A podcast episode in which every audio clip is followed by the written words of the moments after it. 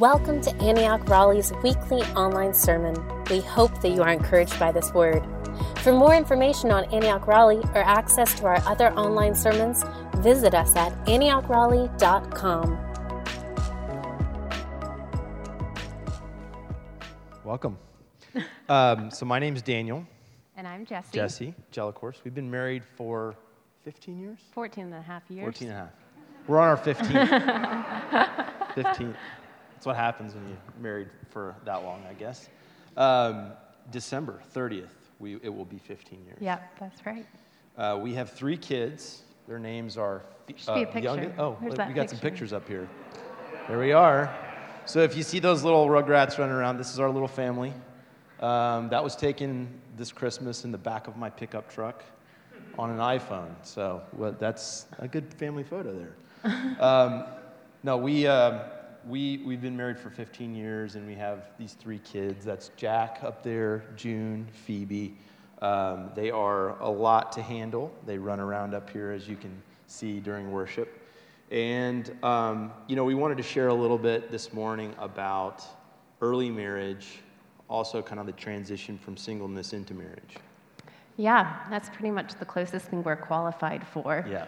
Uh, early marriage, early parenting, but what we're really excited about with this series and to be able to speak on the in the family series is that we believe that kingdom culture is family culture, and that the best way that the way that the Lord desires to orchestrate a kingdom revolution in this world is through family. Now, the awesome thing about this church body is that there's a diversity of seasons. We have teenagers who are just starting to look around and get sweaty palmed when they see each other, and young adults who are looking for a mate, and young marriages, people with children, divorcees, widows, widowers, people called to singleness. We have the gamut here. But one thing that is true for anybody in this room is that we are in the Father's house, and His desire is for us to be in relationship with Him and to be in right family relationship with other people.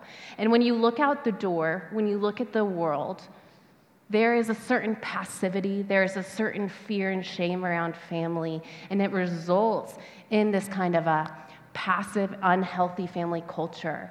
But there is something different about when you step into the Father's house that we can leave the shame at the door, like Craig was singing, and that we can accept wholeness and union with the Father, which then in turn teaches us how to live a life worth laying down for other, how to live in family culture no matter what season that we're each called to be in. So that's what we're excited to talk about today. Yeah, and I, I hope that everybody can, um, that they can find themselves in this message. You know, like Jesse's saying, even if you're a teen, if you're, even if you're a widower or you, you've decided you're not going to get married, it's, it's too late in life to get married for you. We're all called to family, and we all have a place within family. And so I, I think that, um, you know, hopefully there'll be some good nuggets from what we're sharing today. Uh, but, but I think as we start, I'd love to, you know, talk about kind of as a, as a whole, we are looking at sort of family and the transition into uh, from singleness to family as a journey that you take with Jesus and with each other. And I, I, uh, I think it's important to share some of our journey. Um, you know, when we first met, we were, you know, just kids. We were, uh, we didn't really, you know, start dating when we first met, and um, you know, it was it was like this awkward uh, back and forth for a little while, and then we started dating. And one of the things that really attracted me to Jesse was, well, first she was, I found her smoking hot, so that's that was first and foremost. Uh, yeah, I still do. Thanks. Number two, um, she was just really this creative, free spirit. Uh, that was attractive to me. Uh, just you know, just outgoing, funny, and that was kind of what caused me to first take notice of her. I think the other thing um, that we realized uh, together is that we we had a bunch of like maybe some brokenness or some areas of maturity, immaturity when we first started dating that over the course of our early marriage, we, it became you know, clear to us. And one of the things that I've seen Jesse progress in from the time we first started dating to where she is now is that she has become so much more confident in leading other people, in her career, in, in being an expert in things and directing people and being able to challenge people. And that's, that's really not, that really wasn't what she was like when we first started dating. And, and so I think it's important to remember like, we're on this journey with the Lord, mm-hmm.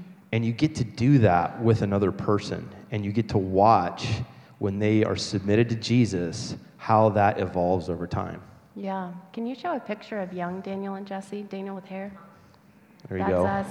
There we go. Back when I had hair. That was my 21st birthday. It was actually up here too. It was it was not just right here. So yeah. yeah. yeah. Well, yeah, we met pretty young, but I remember the first thing that really drew me to Daniel was, um, and some people in this room have seen this, and some people knew him back then, but he is an intense and very authentic worshiper. And is there anything more attractive than a man with a guitar? I mean, except maybe a man with a baby. That's really attractive too. Okay. But gotcha, I loved gotcha. watching his authenticity when he would worship and he would cry out and pour out his heart to the Lord. I remember I would sit and he would be singing out and he'd be cry, literally cry, physically crying. And there's this tenderness, but then he would t- put the guitar down and he had, had this like swagger, this walk about him. Um, and I've just loved seeing that tenderness start to unfold more and more in his relationship with his friends, with his family, with his children. So that's a part of the process that Daniel's talking about is what a beautiful gift it is to not only be an observer, but to be a tool of refinement mm-hmm. and the expedition of the true self yeah. that is within each person. So, so we're, we're, we're talking about kind of our own journey a little bit, but I think what we're trying to relate here is that, um, you know, when you start off in this dating relationship, you're, you're this kind of mixture of like, hopefully you, you know the Lord and you're on the journey with Him, but you've got some areas of brokenness. And what we're going to talk about today is how you, how you have uh, that transition into having a great marriage, especially in your early marriage, it starts off with wholeness in Jesus, yeah. becoming a whole person. And, and so, um, you know, the first thing I think is, that's important to know is that marriage will not make you a whole person. Uh, the purpose of marriage is, is not to complete you. I know you guys have heard, uh, if you guys watched that. Complete me. Yeah, you, you complete me. No, that marriage will not complete you. If, you, if that is your expectation, uh, when you get into marriage, you're going to realize that there's a lot of stuff that you're going to have to work on yourself. And so um, I want to read a, a scripture here from Genesis. So God created mankind in his own image.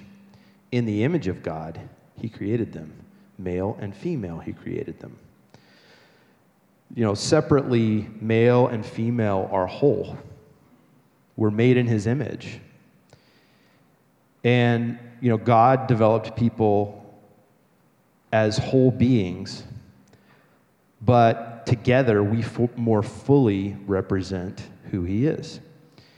And, and that's really, we're supposed to be image bearers on this earth. Well, marriage is, a, is the perfect union of being an image bearer of God.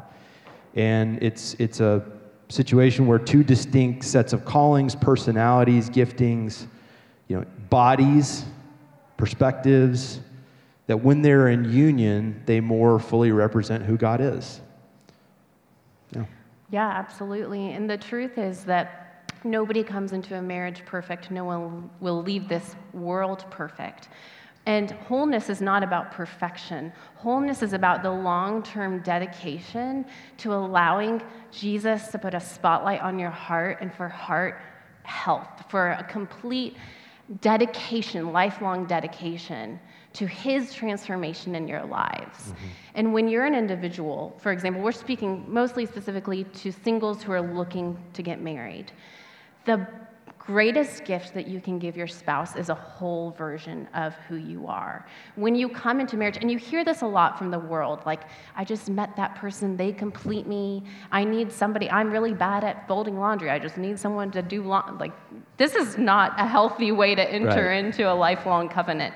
The most wonderful thing you can do is to say, I, with the person of Jesus, am dedicated to being the most refined and healthy person I can possibly be, because that is the greatest gift you can give to your potential future spouse.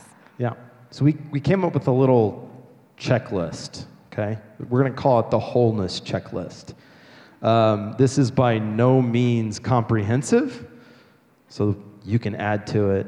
Feel free to take away from it we're not going to trademark this. You can use it and send it around. But um, we just were thinking about, like, you know, when you're single, what are the areas that, that you really want to develop, you know, in your singleness that are going to help prepare you for marriage? And so, you know, I think there's some, some interesting things that we kind of came up with, and we have we actually found scripture references for all these, but if you want those, we can send them to you afterwards. We didn't want to clutter up the, uh, the page here. But, you know, men, this is a big one for men. If, if you want to attract your future dream woman, and maybe she wants to be a stay at home mom for a little while, get a job, develop your work life. Okay? This is not this is not complicated. Develop your ambition and career. That's important. Become the, your, your, the dream man. Um, physical health, you know, that's important for a long life. It's also nice to look good and be in shape. Um, emotional mental health. Don't be a basket case. Yes. I'm not going to address that from the ladies' standpoint, but I will address it for the men's standpoint you know, have it, work on yourself with Jesus. Like if your emotions are up and down, you know, that's not the way God created us to be. That's not the way heaven is thinking right now. If you're constantly depressed, if you're dealing with a, a ton of emotional baggage from your past or your history or whatever it is, work on that stuff. You know, we're called to wholeness. There's, there's, a, there's an open door we can always press into Jesus, and it will help you get married because you will be an attractive person when you are a healthy person. Um, become financially disciplined, you know, learn how to get out of debt, learn how to tithe. These are things that, that are good not just in, in life as a whole, but they're great when you get married because you have financial discipline. You can lead your household, men and women, together around your finances, and that's really important. Attractiveness, okay? I'm not talking about, um, you know, glamour or style or dressing in fancy clothes. I think the, the scripture verse for this is 1 Timothy 2 9.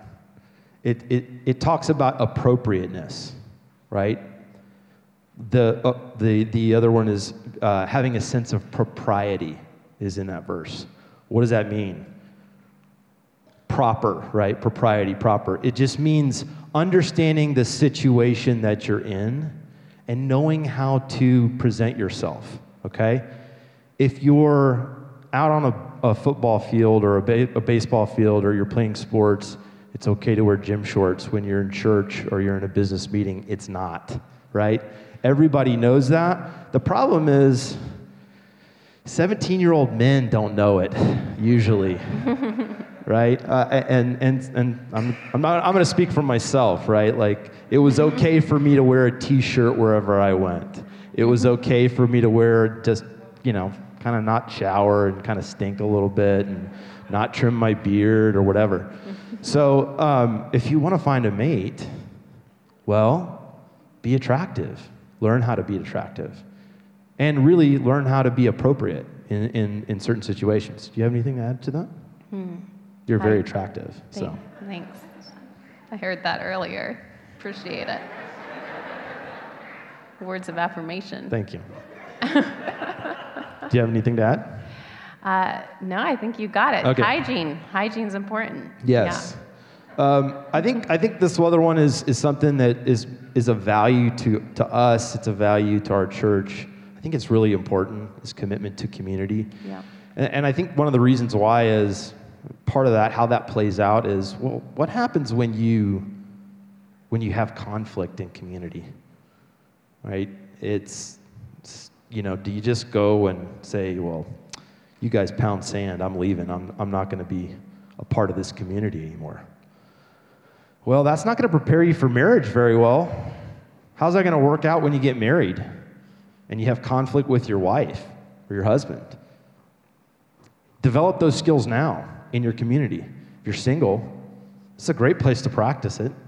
Learn how to forgive, learn how to let things go, learn how to, to reconcile when someone has offended you, learn how to seek that out, learn how to correct other people with gentleness when you feel wronged. Like, have those skills developed now because they'll serve you well when you get married. Um, I think commitment to service is really important because you're going to do, be doing a lot of serving in your marriage. If you don't learn how to serve, you're not going to have a great marriage. You got to be able to serve your spouse, and and there's got to be a mutual commitment to that in marriage. Um, your personal walk with the Lord, and this is really just the overarching thing uh, of wholeness, is that's that's how we get whole. Is that that daily interaction and connection to the Father, and then you know sexual purity. It's it's a um, you know this this area is an area that you only have uh, really the ability to develop, to develop that as a gift to your spouse now in singleness. It's a great gift that you get to give, which is you're sexually pure, right? And if you ha- if you've already transgressed that, that's okay. God forgives. But develop that now. Develop that walk of sexual, uh, sexual wholeness, sexual purity. And then I think finally, um, you know, calling and ambitions on your life. You ever met somebody has zero ambition? I mean, how attractive is that?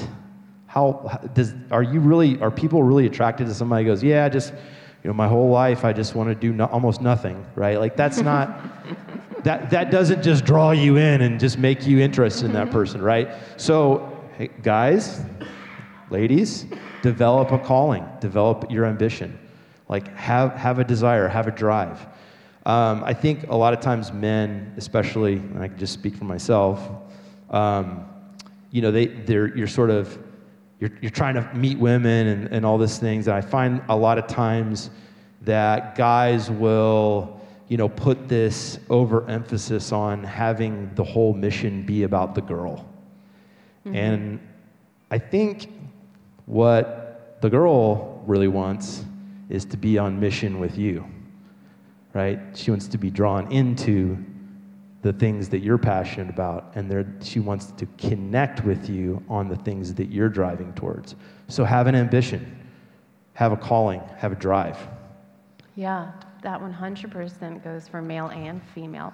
You know, the truth is that the Lord, it's, it's easy in singlehood to make marriage the prize, but marriage isn't the prize. Marriage is a wonderful way to partner with somebody in search of the prize, and the prize is a life of Jesus. So when one person has their eyes fixed on the person of Jesus and they're running for them, and then they're continually submitting to these areas of wholeness, then ideally you're going to bump into somebody else who's also running after Jesus. But if you're two puddle ducks just sitting there waiting for somebody else to find you, it's not going to happen, and the person that finds you is probably not the person you're going to want to be married to, right? Because this is the beginning. And the fruit of this is then this union. And two together on this union can conquer much more than one on their own. And then from that union, oftentimes, and the way it's designed is the reproduction, yeah. right? Oftentimes. Oftentimes. Yes. Um, that, that usually happens. Going back to notes. So, so, yes, we're not going to get into reproductive techniques today. Just want to let you know that, Steve so and you Brenda can later. you can breathe a sigh of relief. We're not going to do that. Um, yes, this is going to be PG. So I think as we were talking through this and preparing for this, we you know something just kind of kept coming up, which was this this idea of become the blank you would want your ideal blank to be attracted to. Um, become the dream man you would want your ideal dream woman to be attracted to, right? That's really the, the premise of what we're saying here. Wholeness makes you attractive. It makes you, but it, but it makes you attractive because we become like Jesus, and he is attractive, right? He is irresistible, in fact. And that's what we're talking about is as you're on that journey, you're preparing yourself to be married. You're preparing yourself to be the dream man that your dream girl wants. And I think that's that's the goal. Don't don't make our, your life about finding that spouse. Make your life about finding Jesus. And on that journey, you're going to find the person that you're called to be with. Um, you know, spend less. Don't spend time coming up with this checklist of who you want your dream girl or your dream guy to be. You know, that's that's a that's hopefully God surprises you and blows away your checklists beyond your wildest imaginations. That's the way I feel about it, right? Thank you. Um, yeah. Blew You're welcome. Um, you know, I think as as you as you become that person that that you know your spou- your future spouse will want to marry, um, you're you're growing in the ability to have a successful marriage, and you're growing in the ability to actually give your spouse this gift, which is you're a whole person, right? It's just an incredible gift to be able to give your spouse is wholeness. In fact, um, as you're as you're a single person thinking about getting marriage, you know, getting into marriage or, or dating, you know, that focus, that drive to be whole, to be connected to Jesus, is, is something that ultimately is going to serve you and give an incredible joy with, within your marriage later on. So, yeah. Yeah. Well, as someone who got married at the ripe old age of 20, I came into our marriage very whole, very mature. I knew all of these things and had mastered the test.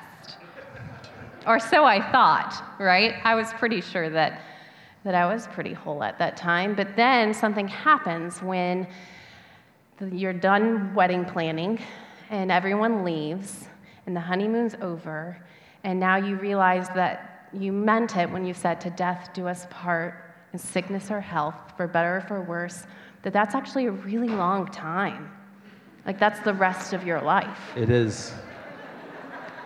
And everybody's interested in single people. Everyone, I'm super interested in single people, getting them together. I want to know how the dates are going. And then everyone wants to come to your wedding and maybe leave you a gift, maybe not, just come for the free food. But nobody checks in that much on early marriage. And that's where the quiet realization that you have come to, and your life is actually about dying to, for somebody else. I'm stuck with this in. person I am stuck with this person. for the rest of my life. and where how I began was I'm stuck with this person. I really love him sometimes and really the opposite other times. But now I realize he has a whole lot of problems that I'm going to have to deal with the rest of my life. Like, which times do you not love me? That's what I'm this is ancient history. Okay, so it's, it's in the past. It's all in the past. Okay, good. But what you realize is that it's actually really not about you. That suddenly the whole journey of, I want to get married, I want to find da da da, and blah blah blah, and this is my wedding, and then you come to the marriage and you find out, what are you really made of? What are you really made of? I remember that for me, just on our personality and our personality types, that Daniel would get a little bit more flack. Even still, you get a little bit more flack because he is very external about the way he thinks about things and his expression, and, and everyone knows when he's thinking. I'm, I'm such a victim. But he's. but I realized that if I was the person that I could withdraw I could withhold my heart. I could withhold my opinion because I didn't want to have the conflict. And I remember one time early in our marriage, the Holy Spirit just knocking on the door of my heart. And it was a time when I was like, you know, this is just who he is. It's not going to change, and I'm not going to say anything because I don't feel like fighting, and it's never going to change. And I felt like the Holy Spirit asked me, Do you want to have a good marriage or not? Because this is when you decide. Are you giving up on your marriage now, or are you going to fight for this? This was really early on in our marriage, and I realized that those are the quiet decisions of death to self, death to comfort, death to the thing that makes you want to preserve your ideas and your opinions about a situation, the, the practice of daily submitting and choosing one another, even though it can look messy, even there can be misunderstanding, but to say that you are somebody, even when I'm not feeling like it, that I'm choosing to continue to lay down my life for. Because outside, everybody is looking for a cause right? They're looking for something external to live for and to die for. They're looking for some sort of like political party or a movement or this and that. But Jesus came and he chose people to lay his life down for. And that is what he has called us as followers of him to do. That this is our highest calling is to say, I will choose to lay down my life for this person that I have a committed covenant to till death to us part. Yeah. So uh, one of the the things that we, as we were talking, uh, we wanted to kind of say like something catchy, like a catchy phrase yeah. that would, you know, really, really stick in your guys' head. So we're gonna, I'm gonna, I'm about to give it you to you in just a second. It's, it's tweetable. Yeah. You can post it. Feel free. Hashtag. Um, marriage is a death march to life camp. How do you guys feel about that? Um, bum, bum, bum. I thought it was pretty good. We stole it. Yeah, we stole it. Somebody else actually came up with that. We're not that original. Um, in, in, the you know in the lifelong pro- marriage process of two people becoming one, and we're becoming more refined in the image of Christ. You know, marriage is the most effective tool that God created to expedite our pro- this process. Right? It's it's the you know it's the hammer that gets to chip away the the, the stone from a big block into a work of art. And, you know, the process to dying to yourself is really painful, but at the end, the reward and the joy is great because you get a, a happy marriage.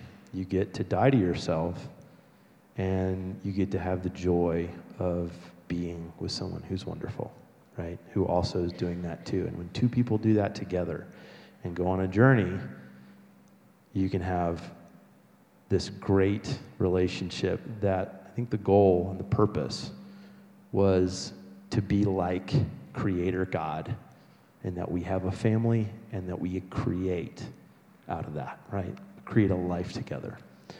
Um, and so we we wanted to kind of think through. Okay, we talked about a checklist of wholeness when you're single, right? And I think that process continues when you're married. But we also wanted to think through like, all right, what are some things, how does that change when, when you get married? Because you're now doing this with another person. You're not just, not, it's not just, hey, I, I'm, I'm being whole myself, right? It's, you're, you're actually checking in with this other person and, and you're, you're living a life with them. And so um, we actually said, you know, there's probably some, some questions that we want to be able to ask ourselves. So we're going to put these up here. Um, you know, how, sorry, how, how are you at receiving correction from your spouse? How are you as an individual doing in the following areas of, of wholeness that we already talked about? Um, but how are you at receiving correction from your spouse? Do you get defensive? Do you get insecure? Are you devastated because your, your spouse gave you some feedback? Um, that's probably not a great way to respond. And it doesn't allow connection on areas that you know need to be resolved. That your spouse is the person that loves you the most and is probably the best person to be able to tell you, hey, I see this in you and I still love you, but this is what you're doing. And if we can't do that for each other, then you know that's that means we're not really having great relationship, and we need to be able to do that. Um, how are you at giving correction? It's not just the receiving; it's the giving. You know, do you, are you loving and humble? Do you carry past offenses into this correction you're giving today? Um, that's always a bad thing. Are you are you overly critical or judgmental towards your spouse? Those are things that you got to work on in your delivery. I think this is a big thing for me. Um, is my intensity, my body language at times is not what is actually going on in the message that I'm trying to deliver. Men have this issue a lot, right? You, you're, you're you're not, you're not doing the, the nonverbal cues that tell your wife, I love you while I am confronting you, right? You're not giving those, those sort of nonverbal, and women are nonverbal. Women pick that stuff up, and it just, it can be devastating if you're not doing it right, if you're doing it with a scowl on your face be understand what you're doing, right? When you're giving correction, when you're giving like a soft rebuke, understand that that's what, you know, more than just the words are being picked up. I have to, I have to watch this with my kids um, every day. You know, it's like, because I'm getting a little bit frustrated at them, and I, I then, you know, say, stop doing that. And then you see how that reaction is on your on your kid's face. It's just devastating to them sometimes, and they have to to process through that. And they have to you have to go back and say, "Hey, you know, Daddy loves you. Just because I corrected you doesn't mean I don't love you, son." You know that that happens. I do that a lot. So it's something I think we have to be cognizant of in the way that we deliver correction. Um, I think the the final thing here is: Are you as an individual and as a couple walking closer to Jesus than you were when you were single? Or has your life drifted further away from Him? It's a good question to ask ourselves. You know, are we, are we still walking with the Lord individually, pursuing Him, as a couple, pursuing Him, pursuing Him in our marriage, pursuing Him with our kids? You know, every area of our life needs to be submitted to His Lordship. And I think when we do that and we, we recommit to those values, we, we allow the love of Jesus and the restoration of Jesus to bring wholeness in our life. So, how is it that we can read these things and we know them? Like most married people know, don't yell at each other. Or, you know, no one's proud of like, going into the bathroom and hyperventilating and crying and having panic attacks because your husband said that the house isn't very clean. I mean, that's happened, I've heard. People have done that before. No one's proud of that, though. So when you do this checklist and you say, and you, and you reflect with humility and you wonder, why are these repeated patterns continuing to emerge? These things I'm not proud of and I know better, but in my most base and defensive and offended moments, they keep coming up. And the reason why is because the world has a currency of fear and shame in relationships. That's how you get control, that's how you get power. So there's always this lingering fear of, I will be abandoned or um, this sort of deep rage, or I am being controlled. And so that fear and that shame will cause these outbursts of anger or distress or defensiveness because in the end, it's this lack of trust. Let's put up John 15 9. And we're going to talk about the way that Jesus has asked for us to operate. It says, As the Father has loved me, so I loved you. Now remain in my love. If you keep my commands, you will remain in my love, just as I have kept my Father's commands and remain in his love. I have told you this so that my joy may be in you and that your joy may be complete. The number one way to ruin your marriage is to make it your spouse's job to make you happy. If it's your spouse's job to make you happy, you are taking your taproot and you're attaching it to a person who was never intended to design to carry it. You are tapping them for the source, source of your joy, your happiness, your entertainment, your completion, all of your desires, your identity, your affirmations, whatever it may be. Have y'all ever heard the expression, if mama ain't happy, nobody's happy? that's called codependency. Well, that's, that's called that's codependency. Called. You don't want that in your relationship, right? Don't, don't develop that type of dynamic in your relationship. Guess what? I can be happy if Jesse's not happy. Right. I can still be happy, right? I can be joyful. Doesn't mean I'm not sensitive and doesn't mean I don't care about her emotions, but I get to be joyful myself. Yep. And I don't have to tap into her joy because the downside of that is if she's not joyful, then I'm not going to be joyful, right? Well, that's no way to live. You know, let me be joyful and my joy be contagious to her, but I don't want to draw my source of joy from Jesse. And I don't Absolutely. she doesn't need to either. And you we hear need to that get that all from the time. Jesus. You make me so angry.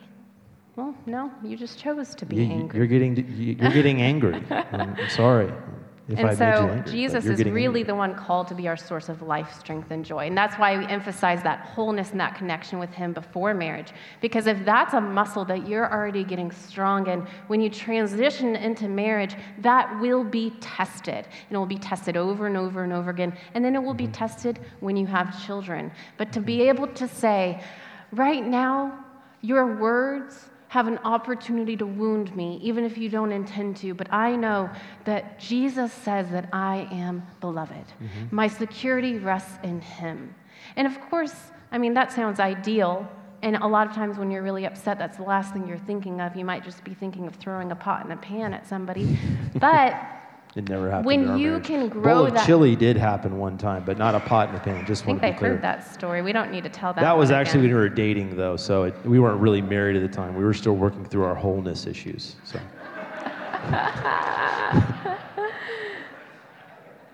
so, you want to go with that one? Yeah. So, uh, just we're trying to wrap this up here. Whole people make whole marriages, and whole marriages make whole families. You know, children are meant to be a continuation of the healthy and wholeness, you know, which led of, of your singleness, which led to a, a healthy wholeness in your marriage. And ultimately, that's designed to create healthy and whole and thriving children. And, um, and out of that place of wholeness, we get to be a family that thrives, right? And our children get to grow up in that environment. And that environment is a place where they feel safe, they feel loved, and they learn how to walk with Jesus because we're walking with Jesus. It's just like Steve and Brenda last week said you will leave a legacy. No matter what your opinion is on it, you will leave one no matter what. And the truth is, there is no greater legacy, there is no greater gift than a child to be able to grow up in a household of two abiding parents. Because when you are abiding to the source of Jesus, then the fruit and the shade that you produce with your life is the thing that your children can now rest under. And what a beautiful gift to grow up in the space where these things aren't something you have to read about in a book and hope that one day will be actualized in your life, but you can grow up and you can see parents who know how to worship. You can see parents who are dedicated to the person of Jesus. You can see parents who know how to serve, that that's the place of discipleship that your children can have the safety and beauty of, of rising up in. Yeah, Jesse came up with this pretty cool word picture. Can we get the, there we go. Do you want to describe this? Sure. So, Jesus is the sun. And you're called in your singleness and in the context of your marriage and for the rest of your life as a follower of Jesus to fix your orbit around Him. So, your whole life, no matter what your calling, your personality, your temperament, what life throws at you, you are called to be centered around the person of Jesus for the continuation of your life. Well, then you get to merge with another planet, Mercury, Mars. Yeah. Choose your own. But in your marriage, you continue on that orbit and that path. When you have children, it's like the moon. That moon circulates around you. Little children, we are the representative of God to your children. We are the universe that they are circling around. But when a parent has when parents have chosen to keep their orbit around the person of Jesus, then your ch- child also gets to orbit around the person of Jesus. They do not know another path.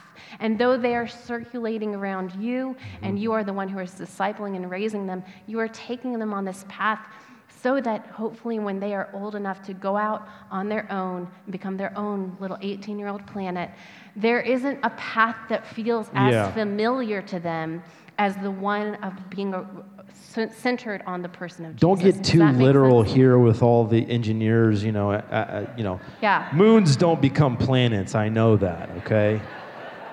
At some point, the moon is going to have to become a planet orbiting the sun in its own orbit. It's poetic. But that's for the people talking about teenagers. We're, we're early marriage here. So, right now, that moon is our kids, right? They, they're centered and fixated around us, and our marriage is the earth. And they learn that track, they learn the, the orbit that we're on around the sun. I think it's just a, it's a perfect example. Our kids, you know, their connectedness to Jesus is, is going to be completely linked to our connected Well, and the interesting thing is, is that there's this permission in society that once you have kids, that your orbit actually becomes around your child or Yeah. your children, and that isn't biblical, and Right. that isn't building on the basis of what we're talking about tonight or today. That wholeness is about your fixation on the person of Jesus.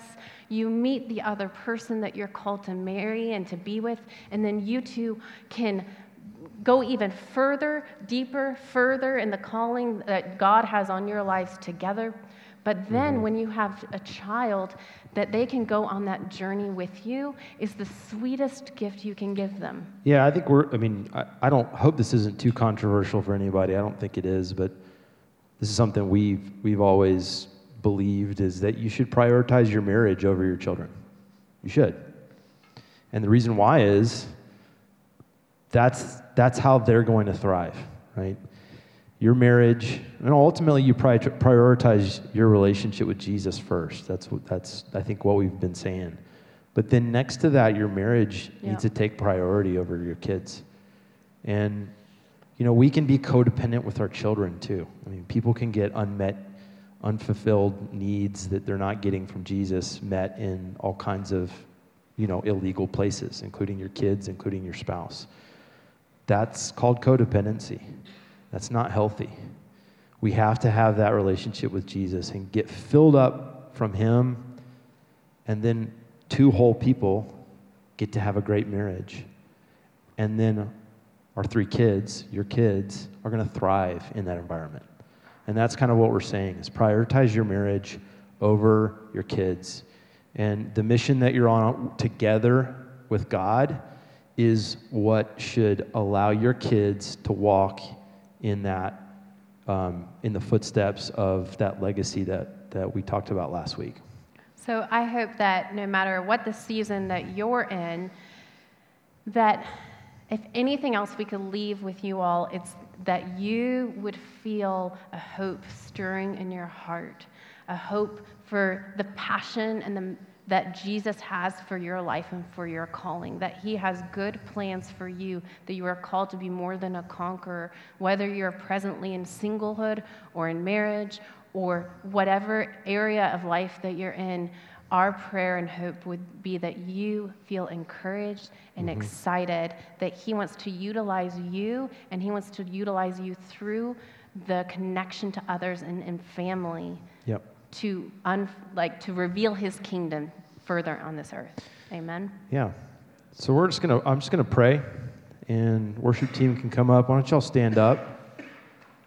If you felt like any of this message resonated with you and you're at this place where whether you're single, you're in early marriage, or you know maybe God's called you to be a, an auntie or an uncle to a marriage and a family.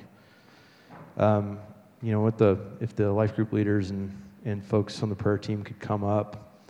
Um, we just love you guys to come up for prayer, and I'm going to lead us out in prayer, and then the worship team can take us out. Heavenly Father, Lord, we know that you put the lonely in families, Lord. And Lord, you, you created everything in a family. In fact, you, you, you put us in your family. And Lord, I pray that you would teach us how to be healthy, whole family members, husbands and wives, members of a family who l- know how to love one another and know how to be on mission with you. And Lord, I pray that every person in this room who's, who's not had healthy family or an example of healthy family, Lord, we know that you get to wipe that slate clean. Lord, I pray that, that you touch people's heart and that you give them a vision for what it means to have a healthy family, to have a joyful family, one where kids can thrive, and one where the marriage can thrive, and that we that that they can be on mission with.